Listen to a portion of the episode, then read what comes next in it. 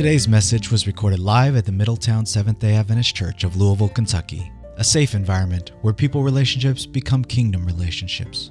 Find us online at www.friendlychurch.com. Happy Sabbath, everyone. Church family, friends, family relatives, YouTube viewers, everyone who's watching, welcome to the Middletown Seventh day Adventist Church. I am glad that today we have full capacity. Yes, you may see seats available, but you know, that's, that's where we are.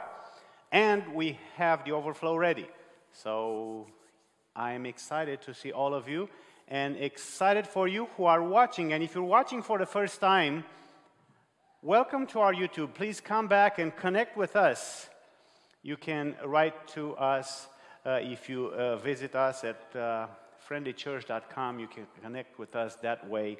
And those of you who are here for the first time in our uh, audience, we have connect cards in the pews. Feel free to, to let us know that you're here and how we can uh, minister to you, how we can serve you on behalf of God Almighty.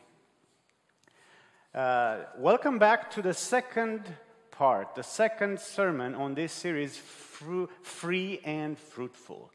Uh, last Saturday night, Pam and I were talking about this. We could hardly fall asleep. I felt like I was on high adrenaline rush. This is a, is a great topic for those of us who've been in this world for so long and tried to live a victorious life. Today, free and fruitful, Jesus gives the victory. Let's pray again. Lord, you know that I'm excited about this topic. Lord, you know that you have put it into my heart as we were studying about the Holy Spirit. And Lord, I pray, I pray that your presence through the Holy Spirit will be felt in each and everyone's heart who is listening to this message. It is a message of hope. It is a message that if we do understand it, it will transform and revolutionize our lives. So thank you, Lord, for bringing us here today. Thank you for giving us this opportunity. In Jesus' name we pray. Amen. A few weeks ago, we uh, celebrated the birth of Jesus. Who is Jesus? Who is Jesus? God with us. Emmanuel. God so loved the human race that he couldn't wait to come and live with us. And Jesus lived with us for 30 plus years. And as he was ready to go back to heaven, his mission being fulfilled, he promised his disciples, I will not leave you orphans. I will come to you, John 14, 18. Great promise. It consoled the grieving disciples. And Jesus, Jesus wanted not just to console them, but to inspire and to motivate them. And right before departing for heaven, Jesus promised again, Matthew 28, verse 20, I am with you always, even to the end of the world. Now, the question you might have is how? Jesus, how are you going to be with us always? And Jesus answers, And I will pray the Father, and he will give you another helper that he may abide with you forever. The Spirit of truth. In other words, Jesus is saying, I'm, I, I will come to you through the Holy Spirit, and then, he said this, then you will do the things I do, and greater things you will do. John 14, 12. Did that happen? Have Jesus' disciples ever done greater things than Jesus did? On the day of Pentecost, the disciples were praying together to receive the Comforter. That's a united prayer. There are people united in prayer with one purpose and one goal to receive the Helper, to receive the Holy Spirit. And it happened. You read that story in Acts chapter 2. This, the Holy Spirit came over the early church as they were praying, and the gospel was preached in many languages. We read in the Bible the, the, the, the gospel was preached to everyone that was there in their own tongue. Multitudes were converted and accepted Jesus as their Savior. Miracles began to happen. Then the disciples, the disciples one day were walking through the courts of the, sem- the temple, and the sick literally lined themselves up. They will just fall down on the ground so that when disciples will walk, just as you see my, my shade right here, my shadow right here, that's how they lined up where the shadow will come so that they at least will let the disciples' shadow overshadow them and they will get healed. Greater things you will do, Jesus said. And indeed, it happened because they had Jesus in them uh, through the Holy Spirit. Healings were multiplied exponentially. Greater things you will do, Jesus said. In some occasions, Paul's apron was taken from him to the bed of the one who was sick, and the sick was healed. Why? Why did all these things happen? Because these disciples were filled with the Holy Spirit. Jesus asked his disciples to wait for him, to wait for the Holy Spirit before they go out and attempt to do anything. In our human nature, we sometimes get so passionate about something, we want to do it. He said, Wait, wait right here. Wait until you're filled. And when the Spirit came over them and entered in them, their lives began to produce the fruit Jesus said, The fruit that will glorify my Father, John 15, verse 8, is the fruit of the Spirit.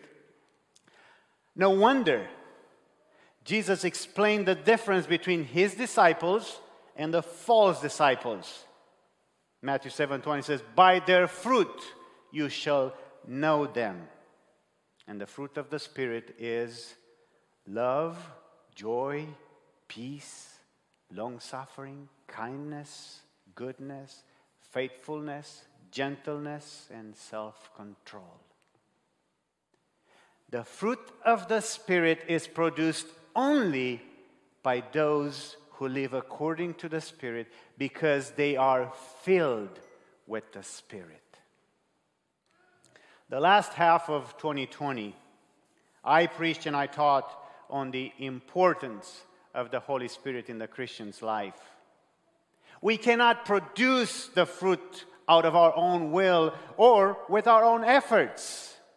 We need to be filled with the Spirit and we need to ask to be filled daily. Just like when you charge your cell phone, you charge it daily so they can use that phone to full capacity, to whatever was designed to be doing. Jesus was filled with the Holy Spirit daily. Ellen White writes in the book Desire of Ages that Jesus received a fresh baptism of the Spirit daily. He asked daily and he received daily a fresh baptism, fresh power from above. Last sermon, we began to look to get deeper into this subject of living in the Spirit. I believe that as we step into a new year, as we enter a new decade, we need Jesus in us. Not just with us. We need Jesus in us. And Apostle Paul challenged us last week to examine our life and see whether if we are in, whether we are in the faith. He says in 1 Corinthians 13:5. I hope you pondered upon that question, upon that challenge. We enter a new decade. How are we going to live our lives as Christians in light in light of what's going on in the world and in light of what's going on in our country? Are we going to live the same? Is there anything to change in our living? Paul says in 1 Corinthians 13 5, test yourselves and see if Jesus is in you. See, Paul is challenging us to go deeper into our understanding of what it means to be filled with the Holy Spirit. The question is how is Jesus going to live in us since he left earth 2,000 years ago? Is Jesus' promise true? The promise that I am with you always until the end of the world? Is that promise true? And if it is, how is it possible?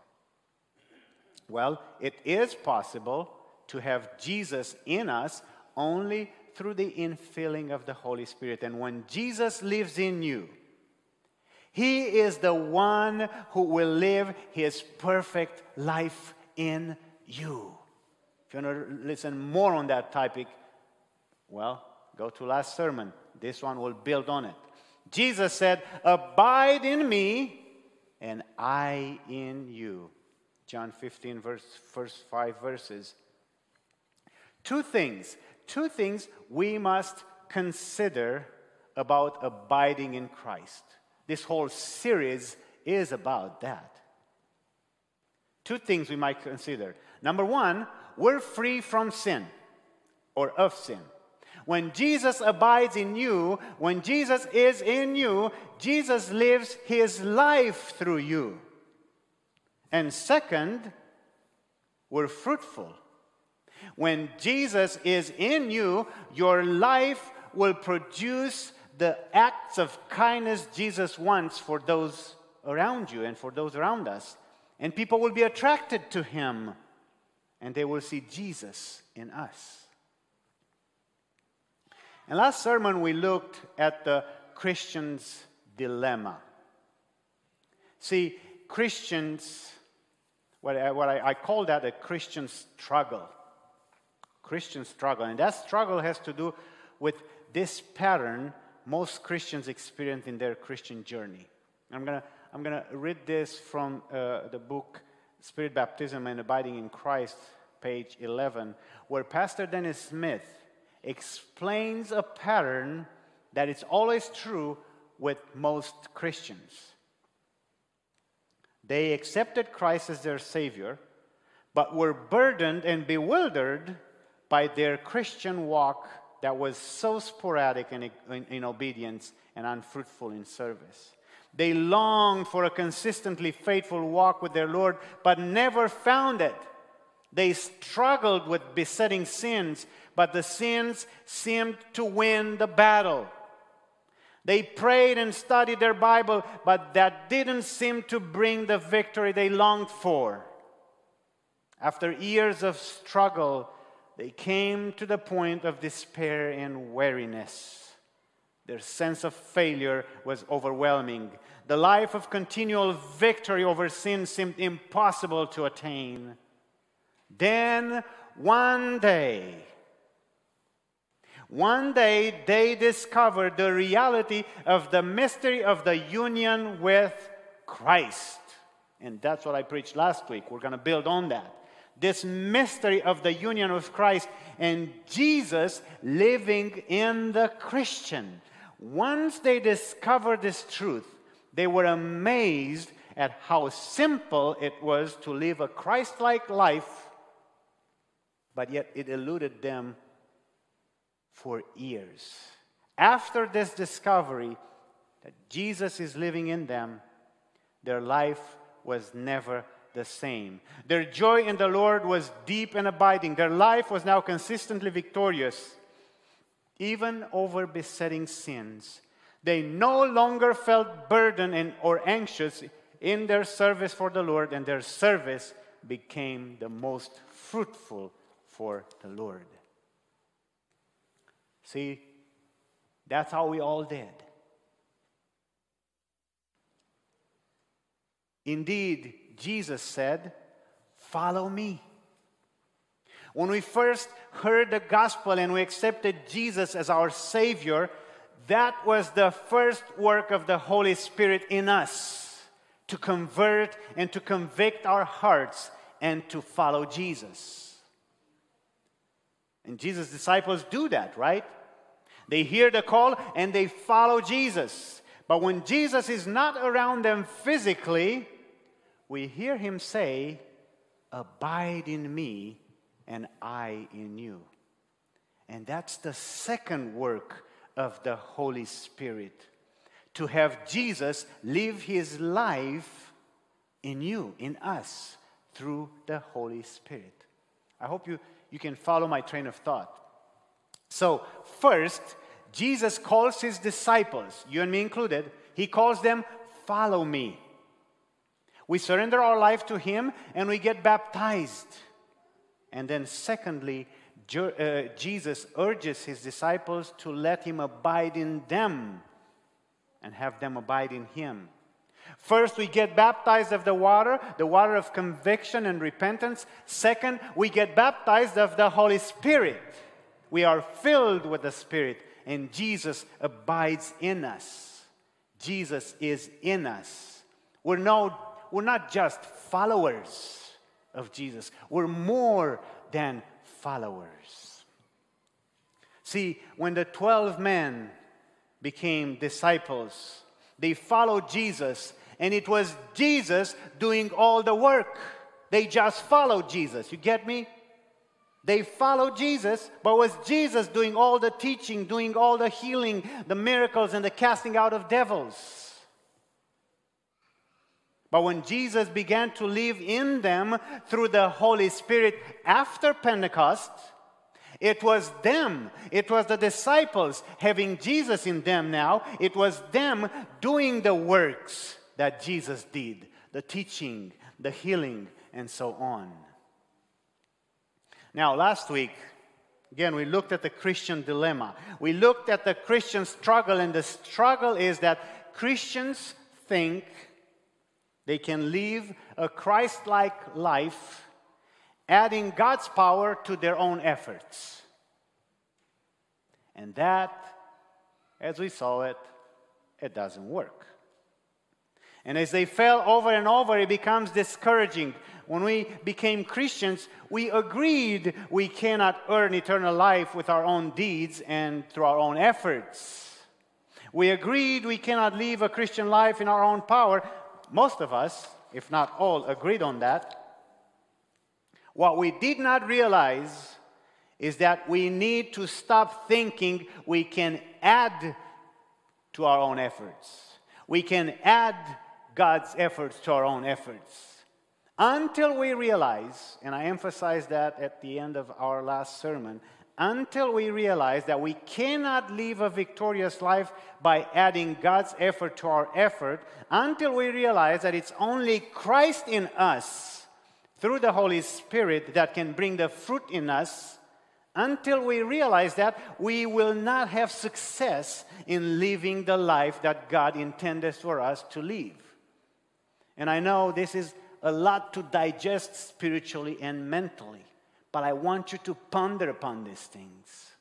I think God is calling us as we enter a new decade, as we enter a, a new phase of the history of this world, and as we come closer to His coming, He is calling us to holiness. Because the power of our sinful nature is so strong, it is impossible for us to become free from its control by our own efforts. And I presented last week that struggle that Apostle Paul writes in Romans 7. Many sincere Christians don't realize this, so they continually put forth efforts to overcome the sins and temptations in their life, asking God to add His power to their efforts. But because of their sinful nature's power, these efforts ultimately fail. And as a result, they become discouraged, frustrated, bewildered, and even question themselves if they are Christians at all. Now, one of the aspects of the gospel, it is good news. Gospel is good news, right? It is good news indeed. One of the aspects of the gospel is that at the cross, the power of the sinful nature was broken for all who accept Christ and believe. Apostle Paul says in Romans 6, verse 11, knowing, 6, verse 6, knowing this, that our old man is crucified with him. Then in verse 11, scroll down a few verses, Romans 6 uh, 11, Paul says, Reckon yourself to be dead indeed unto sin, but alive unto God through Jesus Christ our Savior. How are we alive? Through Jesus. Through Jesus living in us. And Jesus lives in us through the Holy Spirit these days. See, when Jesus died on the cross, the power of the sinful nature in every believer's life was broken. That's what the Bible tells us. And I say, Hallelujah. At the cross, at thy cross, or I first saw the light. Remember that song? At the cross, says the song. When Jesus died on the cross, the power of the sinful nature in every believer's life was broken. That's a historical fact, my friend and it becomes reality in your life, it becomes reality in my life only when we believe that is true. Otherwise, it doesn't mean anything. Listen to this. This principle is powerful. What it means is that the unloving you, the unforgiving you, the angry you, the lustful you, the anxious you died on the cross and at the cross. That's wonderful news. It means that you do not have to be controlled by your unloving attitude or unforgiveness or anger, lustful thoughts and desires, and so, on. The power the power of these sinful desires, attitudes, and behaviors is broken. Where? At the cross. By the way, we will have communion in two weeks. If you want to come at the cross, join us for communion. Those who attend in person will partake of the Lord's emblems, the Lord's Supper right here. For the rest of us who are on online, the emblems will be set, we will set them in the foyer next Sabbath afternoon so that you can pick them up for you and your family. We'll have them there probably from 1 to 5.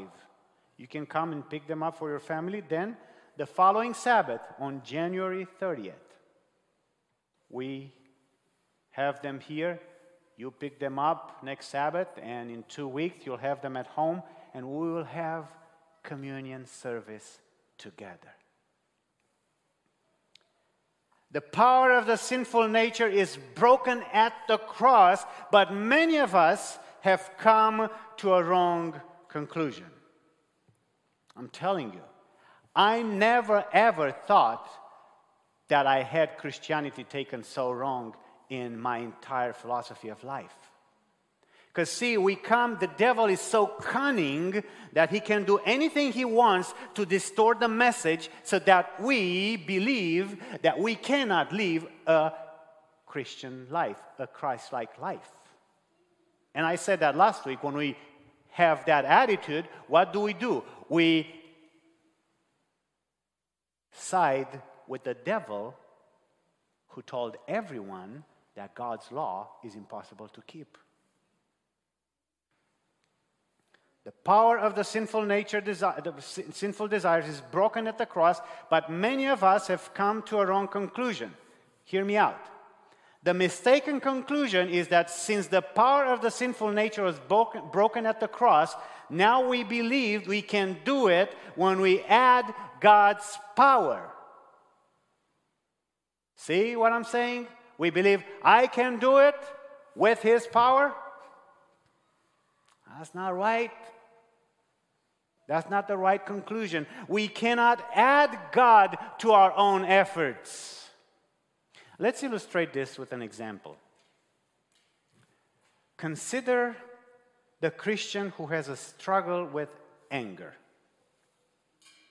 He reasons that if the power of his sinful anger was broken at the cross, he can now stop being angry when something happens to cause him to become angry. Right? And that's fair enough, right, to believe that. But listen what happens. He feels great relief and confident that now he will finally have the victory. Soon something happens to cause him to feel anger. Maybe in traffic, someone cuts him off, or maybe someone says something very unkind to him. Immediately, anger shows up. He puts effort to subdue it. However, he finds that it keeps lingering. He tries to reason with himself about not being angry of the situation. Sometimes he can move on and anger leaves, and other times it seems to linger. When he sees the person who spoke unkind or critical words, he still feels anger well up in him. He doesn't want these feelings, but seems helpless to get rid of them. He begins questioning himself about why anger is still arising in his feelings. He concludes that he must not have asked God or received enough power from God to assist him in his efforts to overcome anger.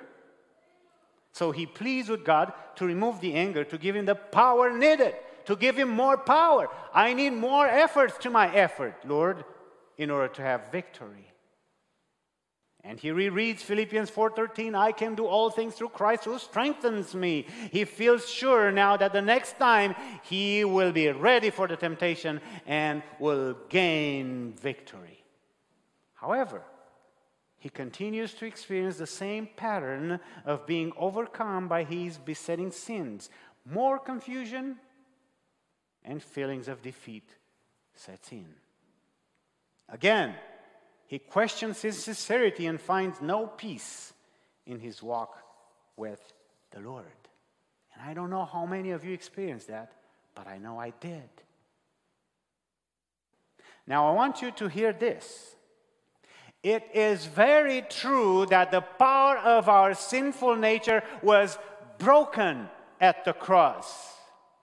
This does not mean that if we now believe this, we can then begin obeying God by putting our own efforts to do so.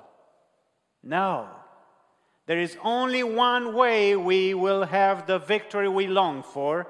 The victory over temptation and sin will take place in our lives only as we believe the truth of the crucifixion of our sinful nature and allow Jesus to give us the victory, His victory. We must understand that we will be victorious over temptation and sin only as we allow Him to live His life in us. And how do we do this? I mentioned this last week again. The first step in experiencing the complete deliverance Jesus wants us to have is to understand that we have no power within ourselves to obtain victory. Then Paul says, 2 Corinthians 3:18, but we all with unveiled face beholding as in a mirror the glory of the Lord. What is the glory of the Lord? His character, right? Who revealed God's character on earth? Jesus.